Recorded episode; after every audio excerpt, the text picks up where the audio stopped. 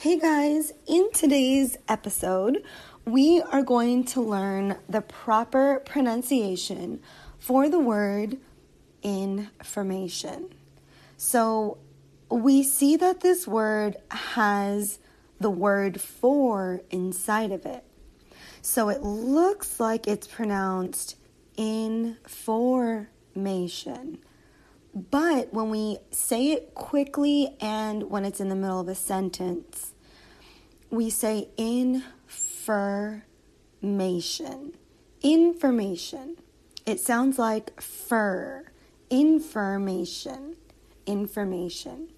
He has a lot of information. So there you have it.